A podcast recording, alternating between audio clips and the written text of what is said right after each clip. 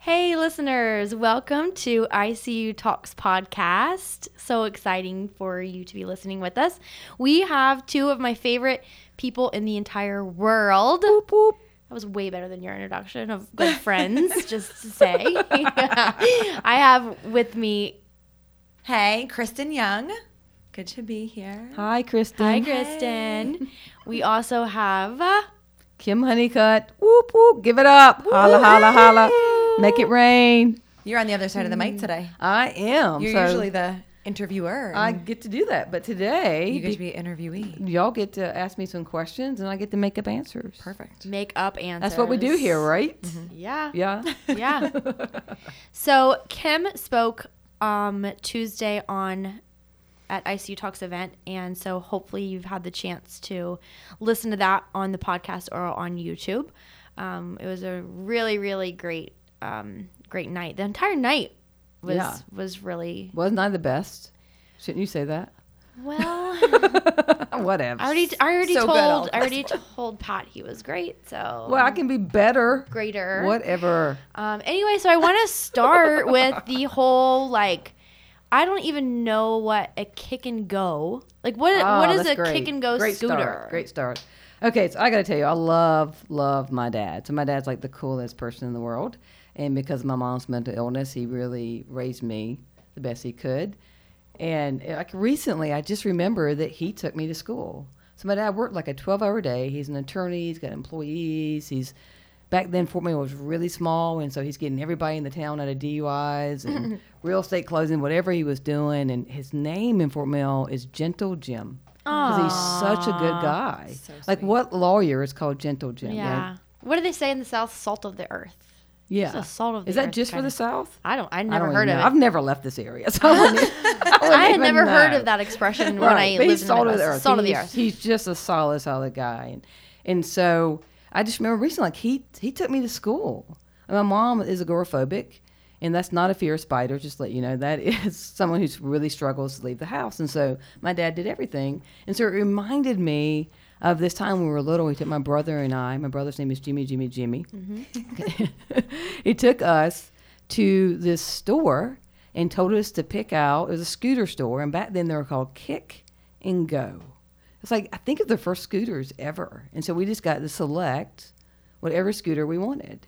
And back then, I was not symptomatic. I was not showing the side effects of someone who had a mentally ill mom or a mom that didn't love her or someone who'd been through some abuse.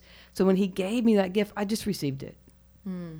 There was no questions. I didn't say, "Hey, let me see your law degree. Let me see your budget." We don't. No, we don't. I don't know what a budget is, to tell you the truth. But I didn't ask any questions. I just Took it. received. yeah. And so part of my talk was about that I went from a kid who could just receive to someone who thought I didn't deserve anything mm. within years, that I didn't deserve anything.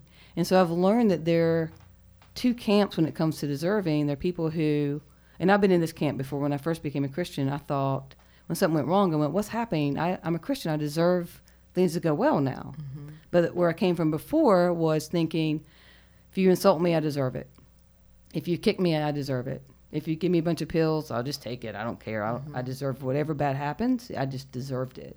And so as a Christian, I've learned it's it's not a life of deserving, it's a life of worth. And we can only be in that life of worth if we are able to receive.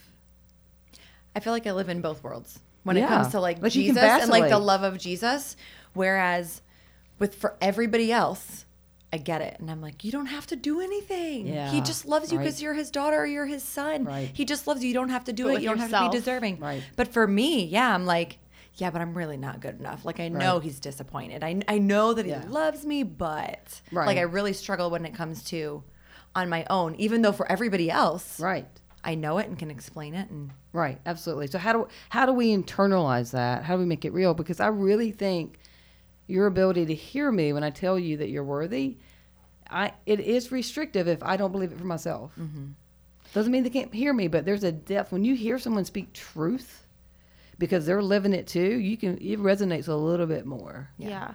And that's what when you were referring to the um that trauma separates you from yourself, like Yes. the addiction or Yes. you know, the experience that you experienced. Um it results in that disconnection. Right. And so the topic that night was recovered self. And so I'm I'm very literal, so just so you know, like I was covered in lies. And so whether the lie is I'm not good enough, I'll never be enough, uh, I'm always going to be worthy, something's wrong with me, which is a big thing I believed. That was covered in lies. So recovery when I got sober was being recovered in God's truth. And that I believe to recover yourself, we have to realize what actually separated me. What did I start believing that separated me from who I actually am? Right? Because if, if I believed when I was drinking the false self, I thought that's the most I'd ever be. Why would I spend time with her? She was horrible. Yeah. Right? There was shame on top of shame, on top of blame, on top of rejection. And so the recovery was I had to start receiving what was being offered to me and get out of this mentality of it's a life about deserving. So my recovery was contingent on me learning how to receive. Yeah, which I think we, I don't know. It's a it's a hard like concept for me sometimes. Um, I mean, I get what you're, I get it, but it's just one of those things that is so difficult. Yeah. To put into day like a Right, right. a practice. Right. Because when you said um, something's wrong with me, like I still have those thoughts every once in a while now. Like as Right, a sure. 40 year old person, like I don't I don't get to invited to something or I see something on Facebook and I'm like, something must be wrong with me. I didn't get invited. Mm-hmm. Right. You know, like Right. it's it comes up very frequent. Mm-hmm. Um, so it, that's difficult. Oh, I think it's I think it's really really hard. And so on Monday I can be like whatever happens it's just an opportunity to serve the Lord. On Tuesday, right, the next day I'm like if you look at me one more time, I'm going to kick you in the throat. And that's just my reality. Yeah. But it's been it's been a very hard fight to get to a place I don't personalize things and that I get that I'm worthy of God's love and that you know this this scripture that I talked about, John sixteen twenty four, is ask in my name, the name of Jesus, and you will receive. Yeah. Like for us to get that, you've got the Savior of the world saying, "Say my name mm-hmm. when you go to the Father." That's how worthy you are. So of course the enemy doesn't want you to think you're that worthy. He doesn't want you taking that, offering that to the Lord. He wants us so removed Mm-hmm. that we don't ever receive anything because we won't we won't offer anything. Yeah. But I love that you said you can you go back and forth and it depends Oh, on the yes. day because sometimes I feel like I'm the adult who doesn't want to feel the pain, the trauma, whatever, and I'm like I'm just going to push it away and move on. I'm going to move forward and then sometimes I'm the child and all I can feel is the pain. And it oh just depends yes, on yes, what else is going on and what headspace am I in. right, And and neither of those are super healthy. It's not super healthy to really sit in the pain. Neither is it super healthy to push it away and pretend it doesn't exist. right, But it's like finding out how to combine the two of them right, and right. work through Yeah. it. Right. And so I might have one minute where I'm uncomfortable in that. Mm-hmm. And I'm trying to get to my God self. I'm trying to get to a place of being an adult. And I can be uncomfortable for one minute and then I go right back into behavior. Yeah. All right. Because when you are separate from yourself, we will fill the space up with behavior. Mm. Whether that's busyness, sexual addiction, eating disorders, alcoholism, like behavior comes in. And that's why when you see someone who's lost an addiction, you don't see them, you just see the behavior that they're using Yeah. to cover up the pain they're in. Yeah. Yeah. Right? Yeah. So we've talked a lot about receive, but I think that on the other side, you talked about people that just give and give Yes, and give yes, and give yes. and end up obviously exhausted. Yes. Um, and I was thinking of it um, last night. I was thinking of those people. Usually, th- you hear from them say like, "All I do is give, and Yeah. nobody, Right, I don't get right, anything right. back." And there's also a very like it could be a very negative. Like I say, I was just constantly giving to Kristin and giving and giving and giving. I may be detrimental to her because Oh, I'm giving her toxicity. Yes, but like yes. people don't make that Yes. connection. They just see like I just give yes. you think of it with like addicts, the manip- the enabler, Mm-hmm. Right, You know, sure, and sure. that was a really interesting like twist to what you talked yeah, about. Yeah. Really, I, I think a lot about marriages with this because I just visualize, and, and I'll just say gender stereotypical for this, that the wife gives and gives and gives, like gets him a cup of tea, makes sure he has dinner, and just gives and gives and gives. And he is now conditioned to take and take and take, and nothing's being offered back to her. And when you say nothing, when you don't bring a voice in, you don't stand on God, godly confidence and say, hey, I need a little bit more than this, you don't stand on that, then the resentment comes. And again, you get separate from self. Mm-hmm. Yeah. And that's the thing I try to teach people is that to remember we're you're not fighting against your spouse, you're not fighting against your boss, you're fighting against the enemy who loves division. He's a father of lies. And so he, he wants you to not have a voice so that you will stay stuck in a pattern. Yeah. Sometimes the giving even can be narcissistic because Yes, it's part of a disease. I'm going to keep giving so that I can be the martyr. Oh, yeah. So that I can say, well, all I do is give. Yeah, absolutely. But it's not because I genuinely want to give. Right, that's it's right. because I want you to know Right. that, That- I'm giving. Yeah. Yeah. And look at Yeah. all the things. It's, it's a great point because I've watched um, people with who, women especially, I think. especially with women who are so into people pleasing. Yes. addiction, codependency, another addiction. It's codependency and people pleasing is a is a very lonely disease, mm-hmm. and and I've watched them. They have no more choice over giving than I had over taking a drink. Yeah. And the difference is, people did interventions on me. People called me out on it. What we do, the people who are doing the giving, giving, giving, is that we give them another committee to be on. Right. We give them another responsibility, not realizing. We said now give to these people. Right. Yeah. We don't realize we're actually enabling them to stay so removed from their true self. Mm-hmm.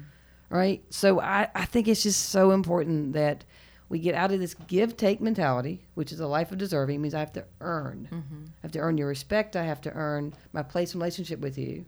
And when I give and give and give to you, I won't let I will be upset you're not giving to me. But if you try, oh, I'm I'm I don't I, I can't even receive now. it. Now I can't take it. I've done it for so long. I've lived in this life of deserving. That when you actually say, "Hey, have this. You're worthy of this," I'm like, "No, no, no, no, no, no." Mm-hmm. Right? It's it's a horrible trap. Yeah. Can you go into more depth about the three things that um, you talked about? Um, Daily reprieve. you're canceling out. I think you used the word canceling out. Canceling out punishment. Yeah, so reprieve means to cancel out punishment. And so eh, I got taught in AA that we have to do we have to do things to have a daily reprieve from self-harm. So my belief, I say this a lot, is that there can be no self-harm where there's actually a self. If you really know who you are, your true self, who God says you are, you would never harm that person. Mm. Like when we re- That's powerful. yeah, when we really personalize that he sent his son for me, like this is personal. His son went through everything. Like, why would you let allow yourself to have such You wouldn't. negative self talk if It wouldn't. you believe, And- if you felt that? and that's know? where I stand on when I confront somebody, or when someone confronts me. I stand there and I do the best I can to stand on the fact that I'm I'm so worthy that he sent his son for me, like he really did, and so. So that self can take your words. That self can decide what you're saying if it's for me, if it's spiritual authority in my life to say that, mm-hmm. or if you're saying something that has more to do with you, and I'm not going to personalize it. Yeah. Right. So the more relationship with Jesus is personal, the less I personalize what's going on with you. When you have to have the personal relationship with Jesus to, for that discernment to come in. Yes. Because otherwise, everything feels like it sticks. Yes. And there's no way to know, Yes. like, I should let this fall right, off. Right. And I had someone say, and I really don't think she was thinking what she was saying. She was just trying to figure me out. um, and she was saying, "Well, you're just not sensitive." I said, "Well, that's not true. I'm I'm an empath. I feel everything. I just don't personalize things anymore.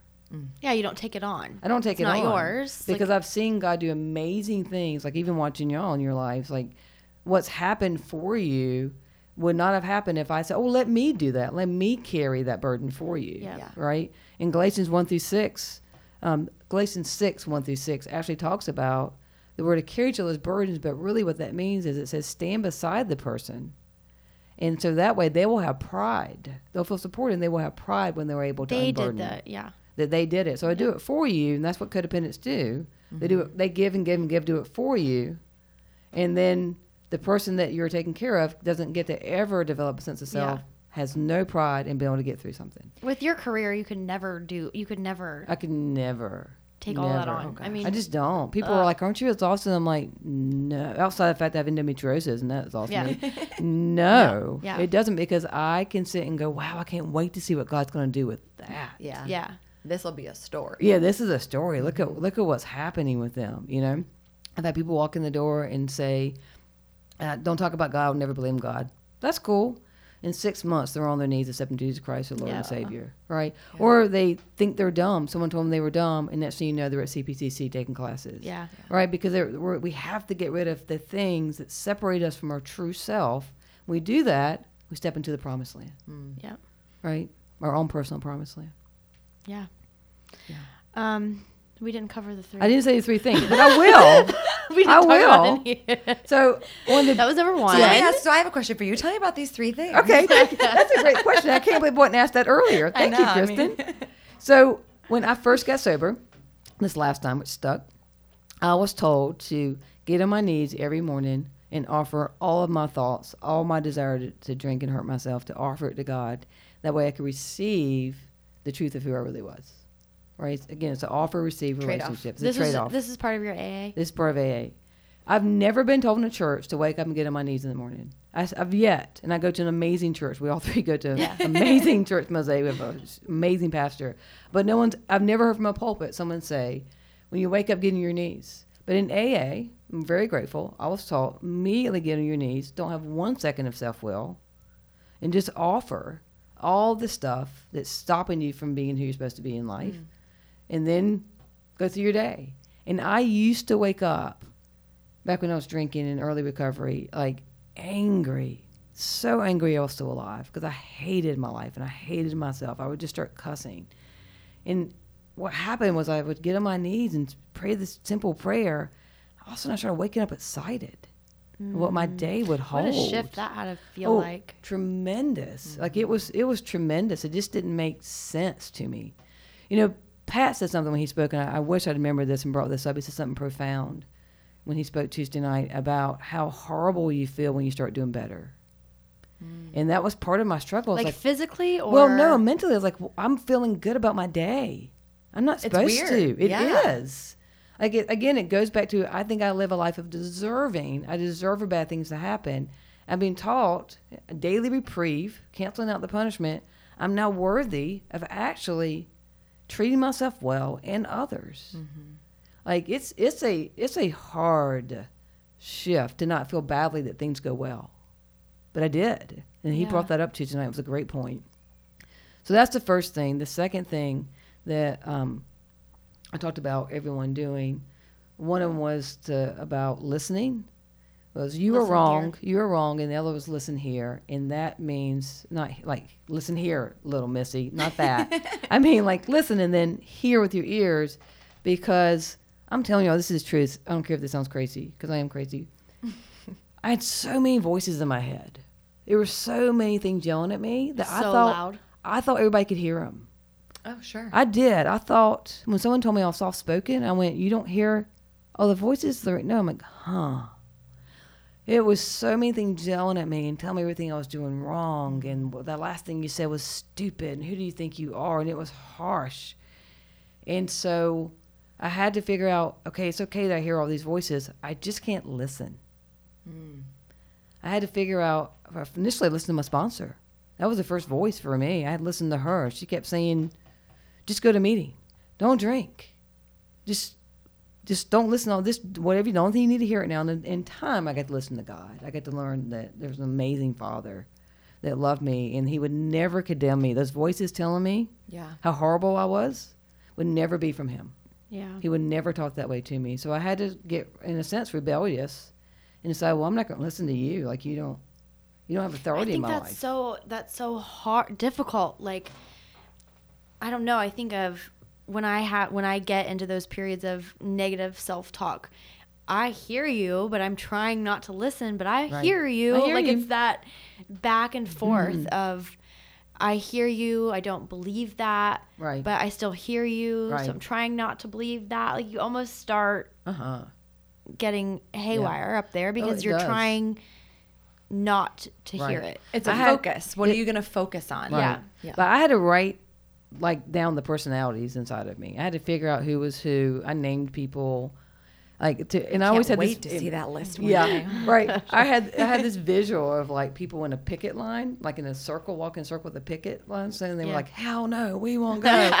you know, like it was it was all it was all this stuff and We all this live here. right. Like they were because I was like, "What? Are, what is This is our What are house. y'all protesting? We are not leaving. yeah, I was like, We are what, what are y'all protesting? What are y'all so upset about? You know? And so, like, I really had to name them and figure out. And so that it got to a point that, uh, you know, again, they're not auditory hallucinations, it's not that. It's just a committee that, and it's the enemy, doesn't want me having the confidence to receive so much of God's grace, love, and worth for me that I now can stand on a stage and tell people about my walk Yeah. Yeah. right? And so I, ha- I had to fight against that and figure out what was real and what wasn't real. And that kind of goes into the next part, which is you are wrong. And that um, I got taught in AA to write on a bathroom mirror, you are wrong. Because I believed that something was wrong with me. The thought was wrong. The belief that came from shame that I, something was wrong with me was wrong. And so that was just part of went with the whole idea of all the voices I was hearing. I had to entertain the idea that maybe what I was hearing wasn't true.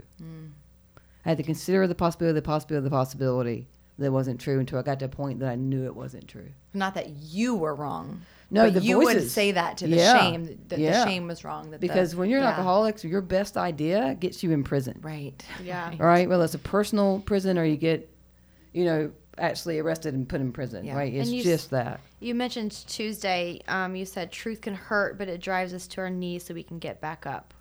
Yes. Yeah. Thanks for bringing that up. So this is this is my belief. I truly believe if you are crippled by what you're listening to in your head, that that's a guarantee that it's lies.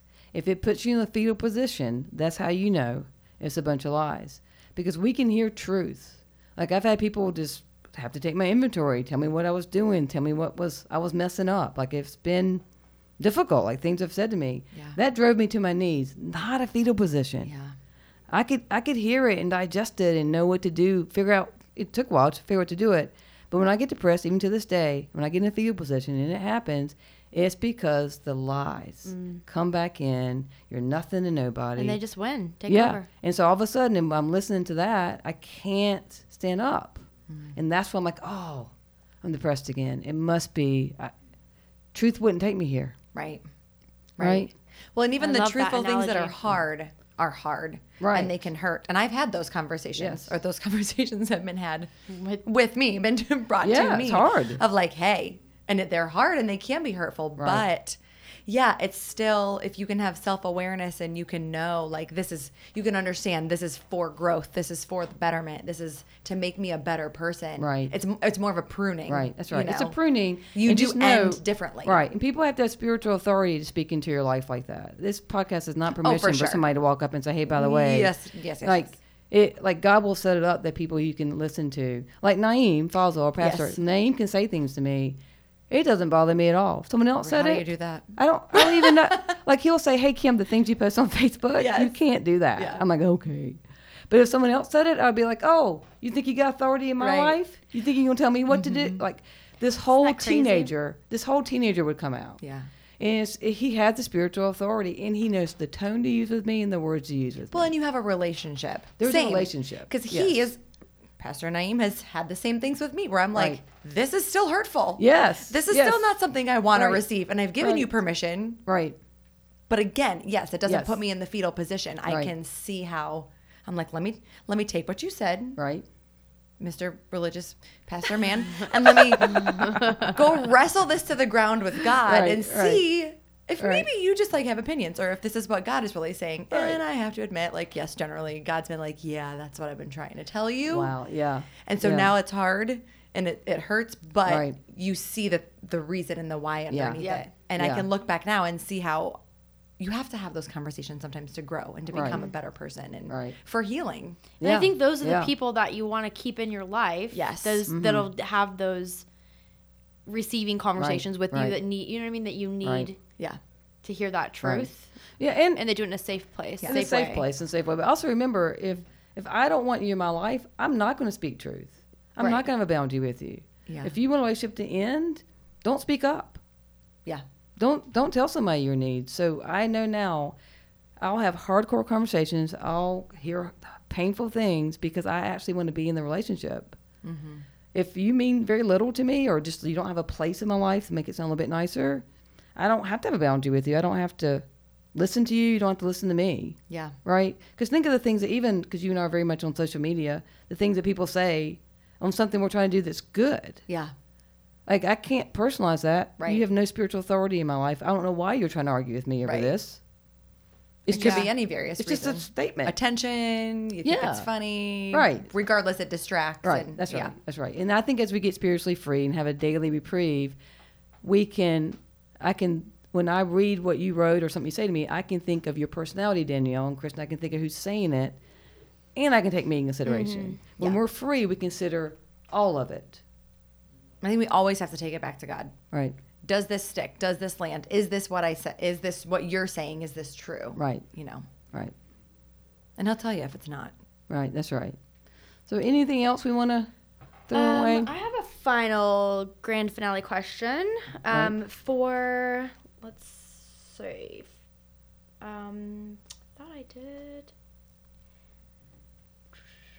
For people who it's hard for them to receive from others, what might be the lie that they are believing, or the place in them where they are stuck?